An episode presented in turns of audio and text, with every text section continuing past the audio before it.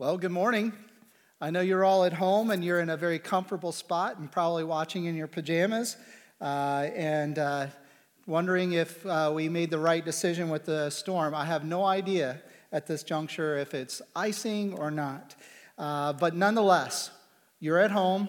You have the opportunity to experience the presence of God no matter where you're at. And beautifully so, we can have the Word of God right in our laps.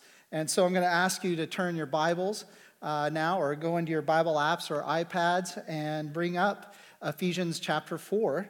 And we're going to be there in the middle of it and continuing our series uh, in the book of Ephesians, which basically guides us as the church to become one and to find uh, that unity that comes in Christ and how he guides us to becoming the full church that's on mission with him.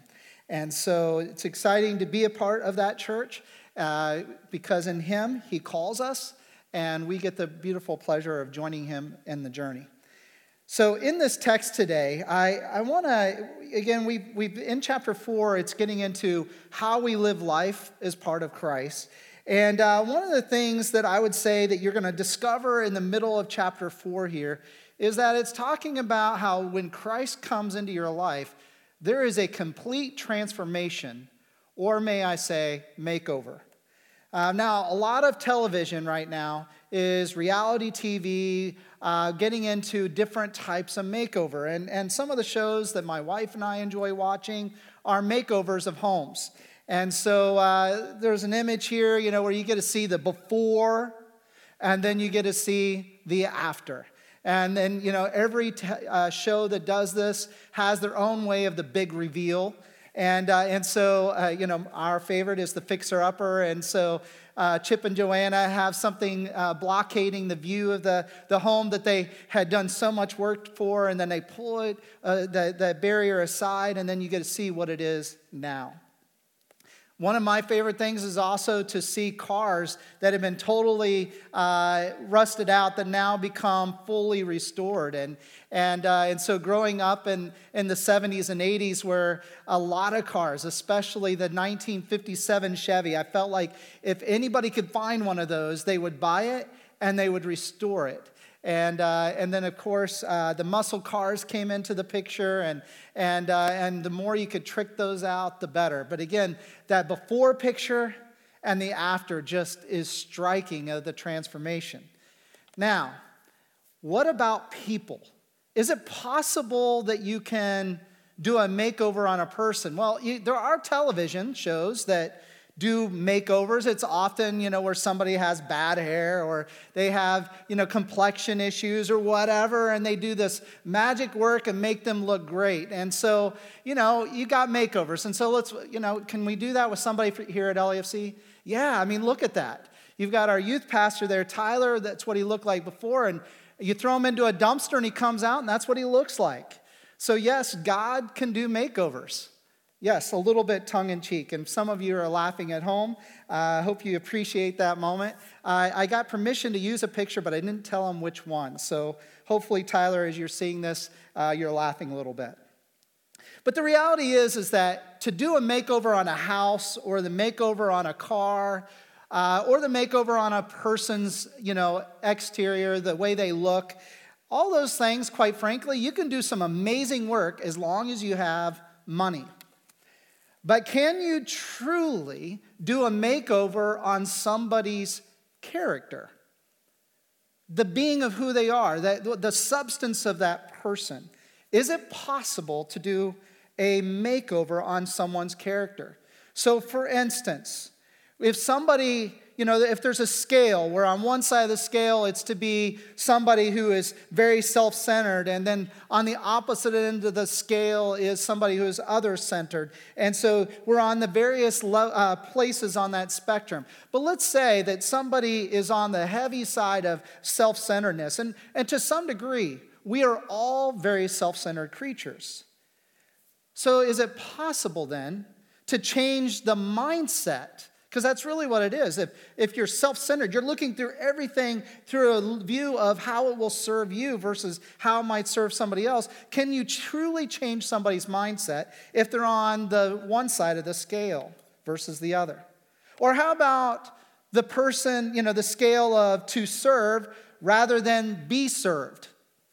The reality is, we're all on that scale. We're somewhere within that spectrum. Uh, and that really gets down to the motive of a person's being. You know, how much are we truly motivated to serve another person versus serving uh, ourselves or being served by other people towards us?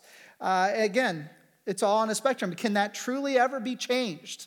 Could that ever be changed in us if we fall on the negative side of that scale? Or how about the person? This is, this is some of you are going to elbow each other right now, but some of you are that half empty kind of person. If the glass of water is half empty, or it's right at the midline, you're going to say that's half empty. Whereas the other person says, well, it's half full. That's again about perspective. So if you're that half empty person, is it really ever possible that a makeover could be done where you could become somebody that actually would see things more optimistically? Sounds like a pretty tall order. Or how about on the scale of independent versus dependent? Whew, you know, some of us uh, are very independent creatures, and, and others of us are highly dependent creatures. Is that ever possible that that could be changed by something else? Then you've got that which is not just behavior, but it's your nature. It just goes right down to your being, and that is the spectrum of submissive versus rebellious. Is it ever possible, if somebody has more of a rebellious nature, to ever become submissive or to become more submissive than they are right now? Is that a makeover that, that could be done in a person's life? Well, the reality is that in Scripture and where we're going to go today, it says that Christ is a deal breaker when it comes to what happens in somebody's life. If, you, if your deal is, I am, this is who I am, Christ can literally break that in a person's life and change the narrative of who you are. And so we're going to go into the text today and see how this makeover in Christ actually comes into fruition and some things that we can do in response to the work of Christ in our life. So let's begin by reading verses 17 to 19 uh, in the text in Ephesians chapter 4. So I tell you this and insist on it in the Lord that you must no longer live as the Gentiles do in the futility of their thinking. They are darkened in their understanding, and they're separated uh, from the life of God because of the ignorance that is in them due to the hardening of their hearts. Having lost all sensitivity, they've given themselves over to sensuality so as to indulge in every kind of impurity, and they are full of greed. So let me stop there.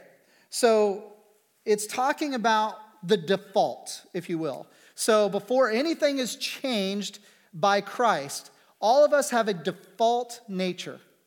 And so it describes here that there's a default nature for the Gentile nations because of the lack of the law and the lack of the teaching that they had received uh, that, that, that was different from the Jews that grew up with the law of God and knew the law of God. Now, they still had their issues, but the Gentiles, they often didn't have any accessibility to that.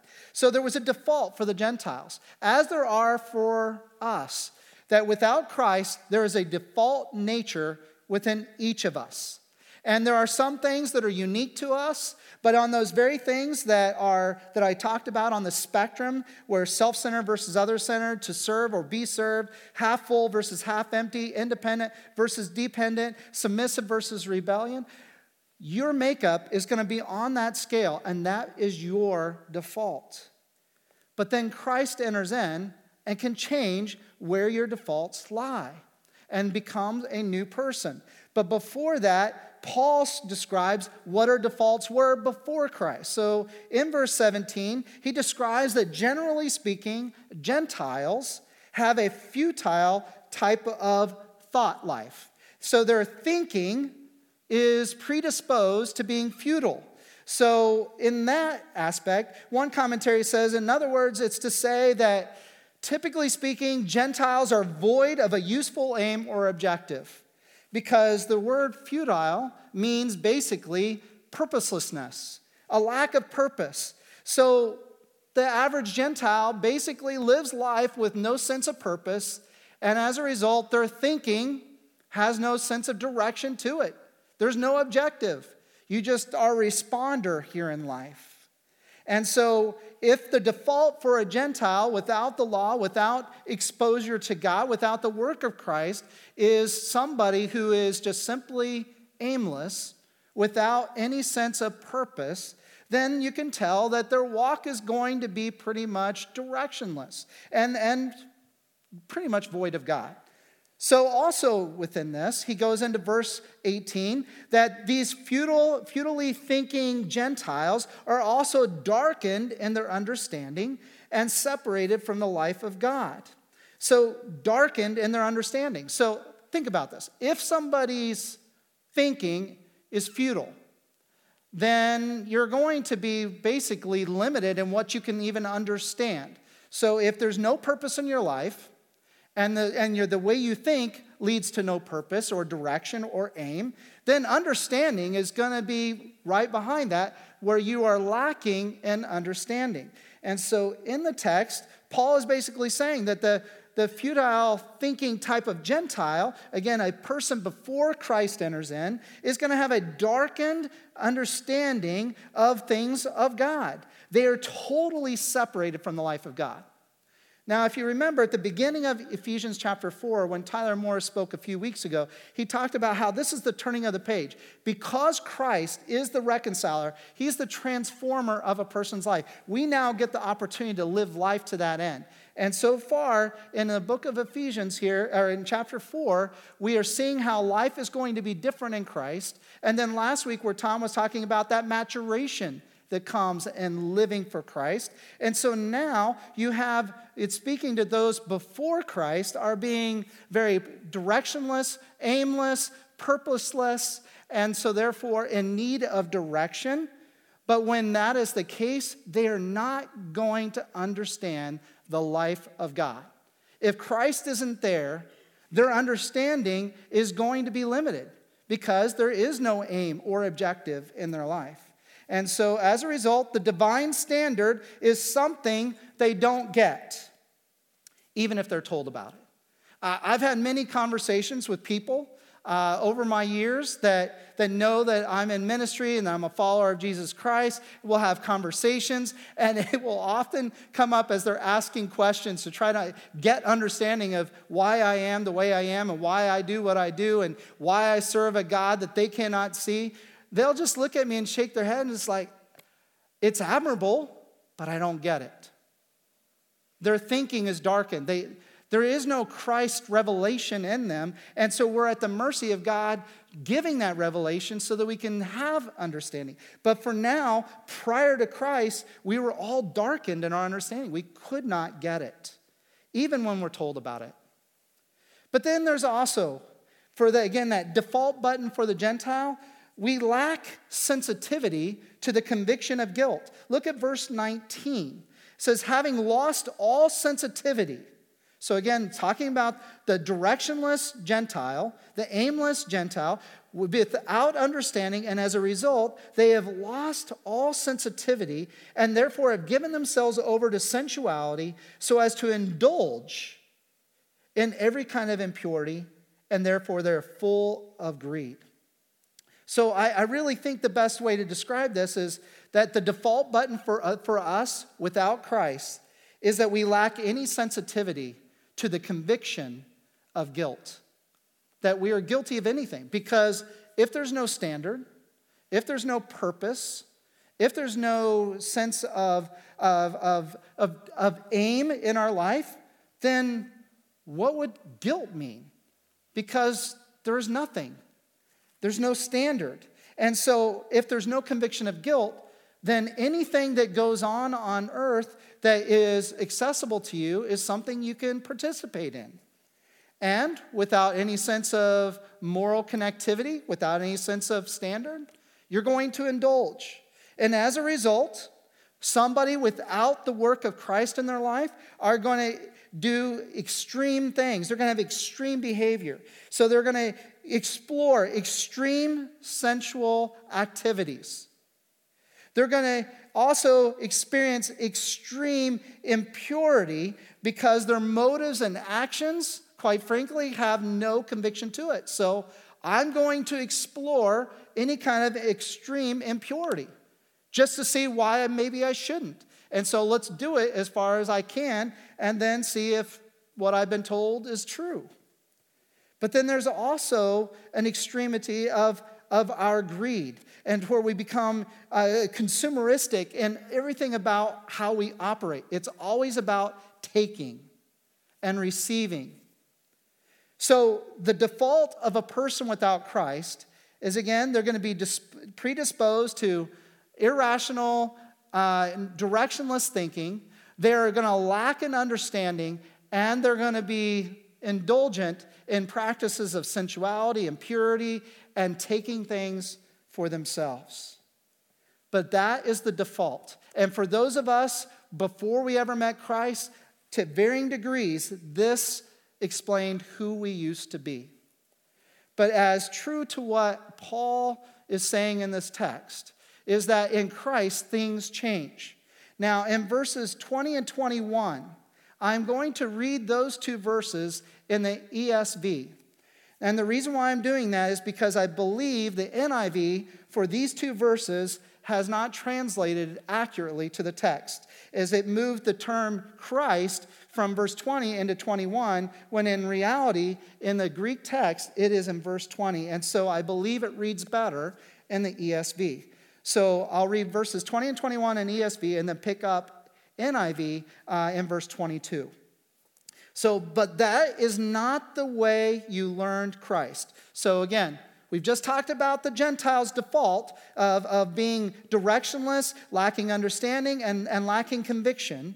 But it says, but that is not what you have been taught, where you learned Christ.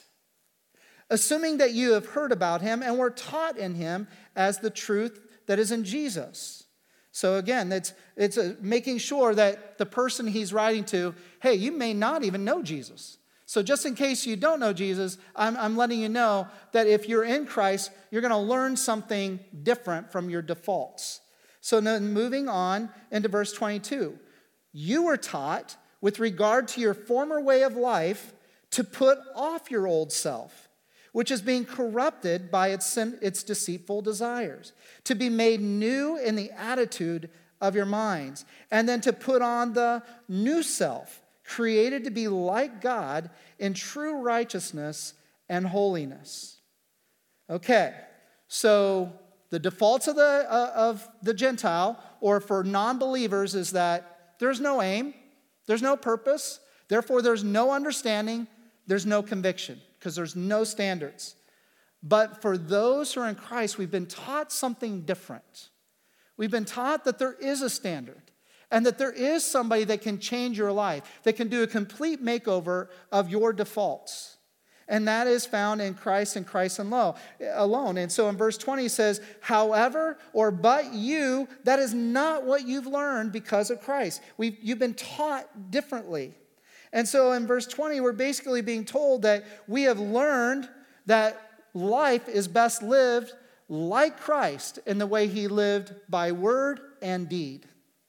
So we have learned Christ both word and deed. So when Jesus left this earth, he gave the Great Commission and he said, Go into all the world making disciples of him. And then baptizing the people in the name of the Father, Son, and Holy Spirit, and then teaching them all I have taught you. So we're to make followers of Christ, to baptize them in Christ, and then ultimately to teach them all he's taught us. And he taught us through the way he lived and through what he spoke. So we learn Christ and we learn how he spoke and how he lived. And, and then you go on in verse uh, 22, it says, You were taught with regard to your former way of life. Again, that, that old way, that default where you were darkened in your understanding because you had crazy, directionless, aimless thinking. You were taught in regard to that former way of life to put it off because it's being corrupted by evil desires. And then he says, But then you also heard about Christ in verse 21. You heard about him and you were taught in him accordance with the truth that is in Jesus. So, two different points there. The first one being in verse 21 that Jesus is the truth. Okay, so Jesus is the truth. Now, think about this. In athletics and sports, there are different athletes that take on nicknames. And so recently, uh, about a year or so ago, a, an NBA player named Paul Pierce was nicknamed by Shaquille O'Neal the truth. And why did he, was he given that name? It was because Shaquille O'Neal realized there is no player I've seen that is more legitimate and the real deal than Paul Pierce. And so he called him the truth. Then a few years ago, and this is going back about 20 years, there was a boxer who was going to fight Mike Tyson. And Mike Tyson, uh, who was the best boxer at the time, was going to uh, do a match against Carl the Truth Williams. And, and what Carl the Truth Williams was starting to say is, I'm the real deal, you're the, you're the imposter, you're the fake. And so he named himself, I am the truth. So, Carl the Truth Williams. Or then you have this all star wrestler who says, I, I am truth, where he goes, R-Truth. Well, in all of this, they all fall short because they're all fleeting. They're, they're, you know, Paul Pierce is retired. Carl the Truth Williams was, was not a great boxer and compared to many other boxers. And then you have a wrestler, that, all, that, whether that's even true at all. But then you get to Jesus, and he never falls short. He is always the truth. He is the essence of absolute purity. He is the real deal, the real McCoy, the 100% genuine article, period. Always has been, is now, and will always be. And so Jesus said with his own mouth, I am the way, the exclusive way to have a relationship with God the Father. And then he says, I am the truth. I am the standard. You can't find any other thing that, that you will find that holds up to the magnitude of reality that I am. And then you see that he says, I am the life. I provide life. So then, life, then, as he says in verse 22, is really important. So you were taught then, with regard to your former way of life, to put off the old self, which is being corrupted by its sinful desires, uh, deceitful desires. And so life then becomes drastically different when you live by the highest standard of truth. You see, our default is to have no direction and therefore no understanding, therefore no, under, no conviction. But in reality, if you live by truth, it's going to always expose that which is not good in you, that which is lacking direction, that which falls short in you, and therefore bring conviction. Truth will always expose the deceitful thoughts that choose to keep you in the futile of your former thinking. The futility of your former thinking. So, if you don't live by truth, you're always going to revert back to your default of what you used to be. But if you live by the truth of Christ, it's going to constantly work at the things you continue to allow to remain from your former way of life. And what Christ wants to do is transform you completely a complete makeover where the things that you used to hold to are no longer the standards of your life because the former way of life is corrupted and it will continue to corrupt you if you live by it. But with truth, it exposes where the corruption lies and therefore you can get rid of it. Which then leads to the final statements in, in this text, where in verse 23 and, and following it says, So we were taught with regard to your former way of life uh, to put off your old self, being corrupted in its evil desire or deceitful desires, to be made new then in the attitude of your minds, and to put on the new self, created to be like God in true righteousness and holiness. So then, when you live by the standard of truth, a new attitude enters in. The new attitude of the mind. And again, it really begins with the mind because how you think will begin to affect your heart. And then your heart, from out of that, will overflow what's there. And then you sh- it shows where your true default lies. If your default lies with Christ, your life is going to begin to look more and more different from what you used to be. But if you're continuing to hold on to the old things, there's going to constantly be a blurred image of who you really are. See, life in Christ will lead to a new attitude of the mind. It will lead to a new attitude of the mind. It will mean that you are no longer without direction, but you have purpose. A purposefulness that will lead you and your feet to other places than you would have otherwise been. And as a result, it creates a new person, a new makeover. And the person that is in Christ, we say, looks like Jesus. And we've defined what that life that looks like Jesus, uh, we've defined it by four statements here at LAFC. That Jesus modeled for us that in life, that if we love God and we love others and we live out truth and we proclaim Jesus, then we are living as Jesus lived that we are living as He would want us to live. And so I believe the person who's becoming more and more like Christ, where they have turned the page, they're letting Him do a full makeover of your life, that they will discover that they are loving God more passionately, that they're more easily able to love other people. And truth becomes the thing that they hold on to because it exposes the areas that they try to hold on to, to the former way of life. And they want truth to live through and shine through to transform them.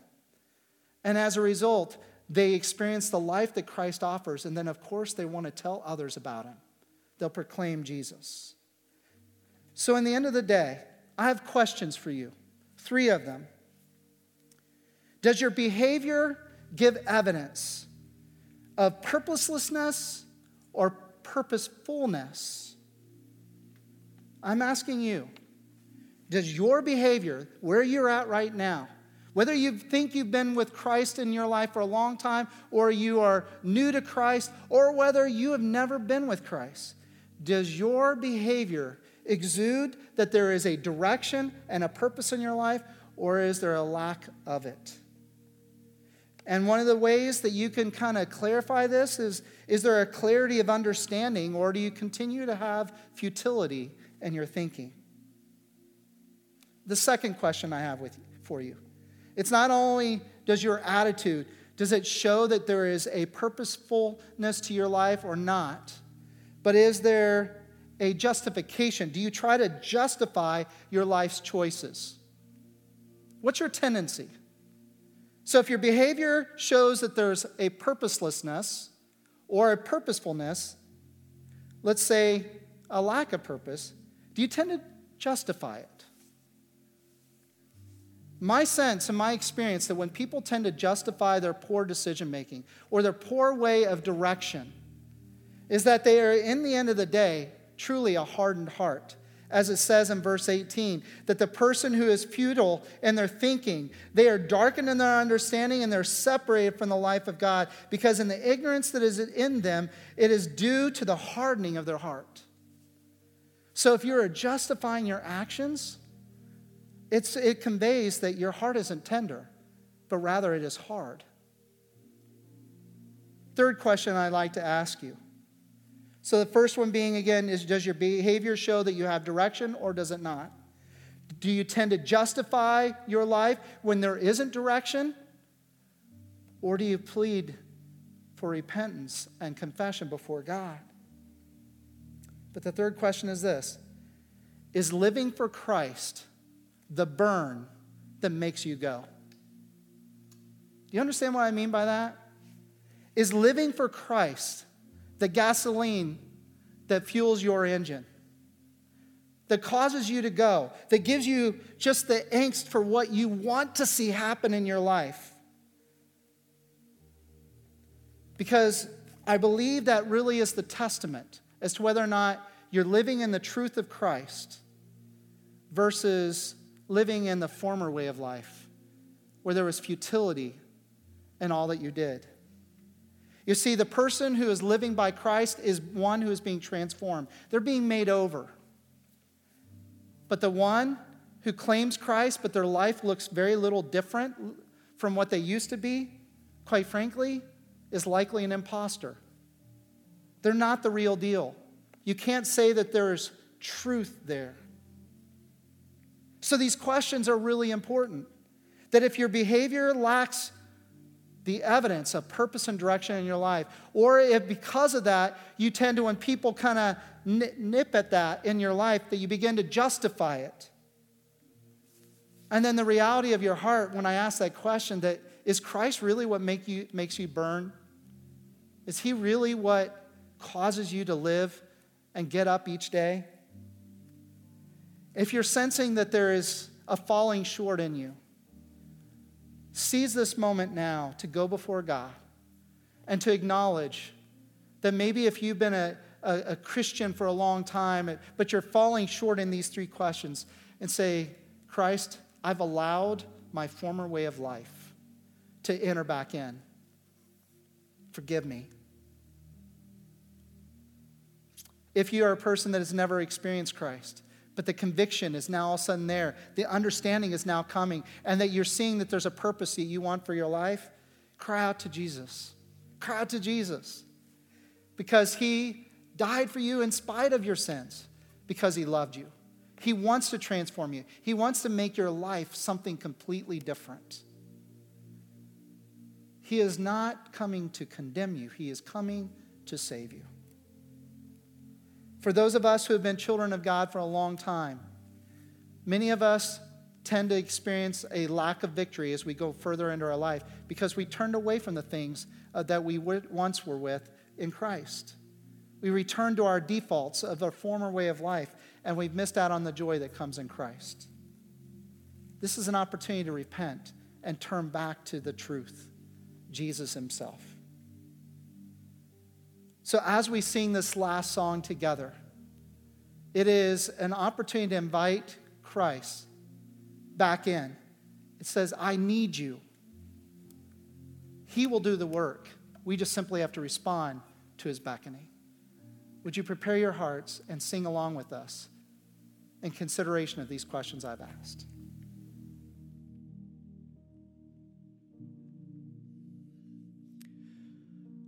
Respond to that. Let's respond to the voice of the Spirit, His prompting. Let's confess our need for Him this morning.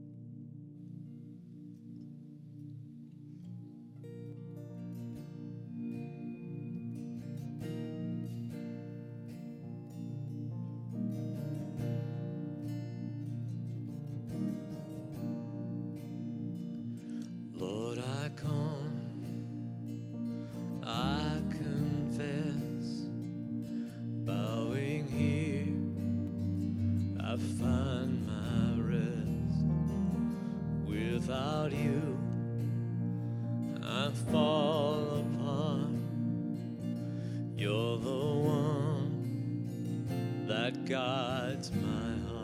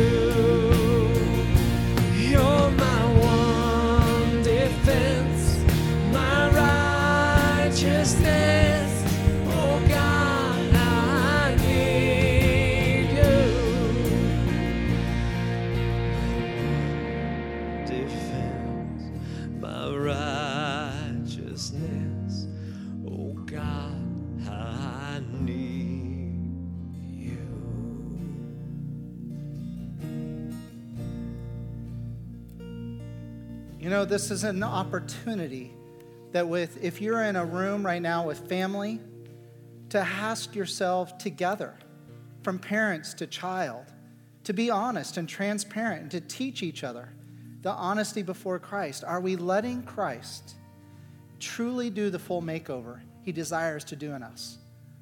Or do we continue to justify? Or do we continue to re- return to former ways of thinking at the cost of the joy that comes, living fully liberated with full understanding, the joy that the Lord sets before us? The beautiful thing we have in this is that where we fall short, which is through the whole aspect of this growth, Christ is sufficient. He will provide the way by how we can experience this complete transformation. It's not an effort for this, it is done by the work of the Lord. We simply yield to his leadership. So it is my prayer that this will be a special time in your home as you consider these things before the Lord. To his glory, I pray. Amen. Enjoyed worshiping with you, even though it's been from through a screen. But may God do a special work in your heart today. This concludes our service.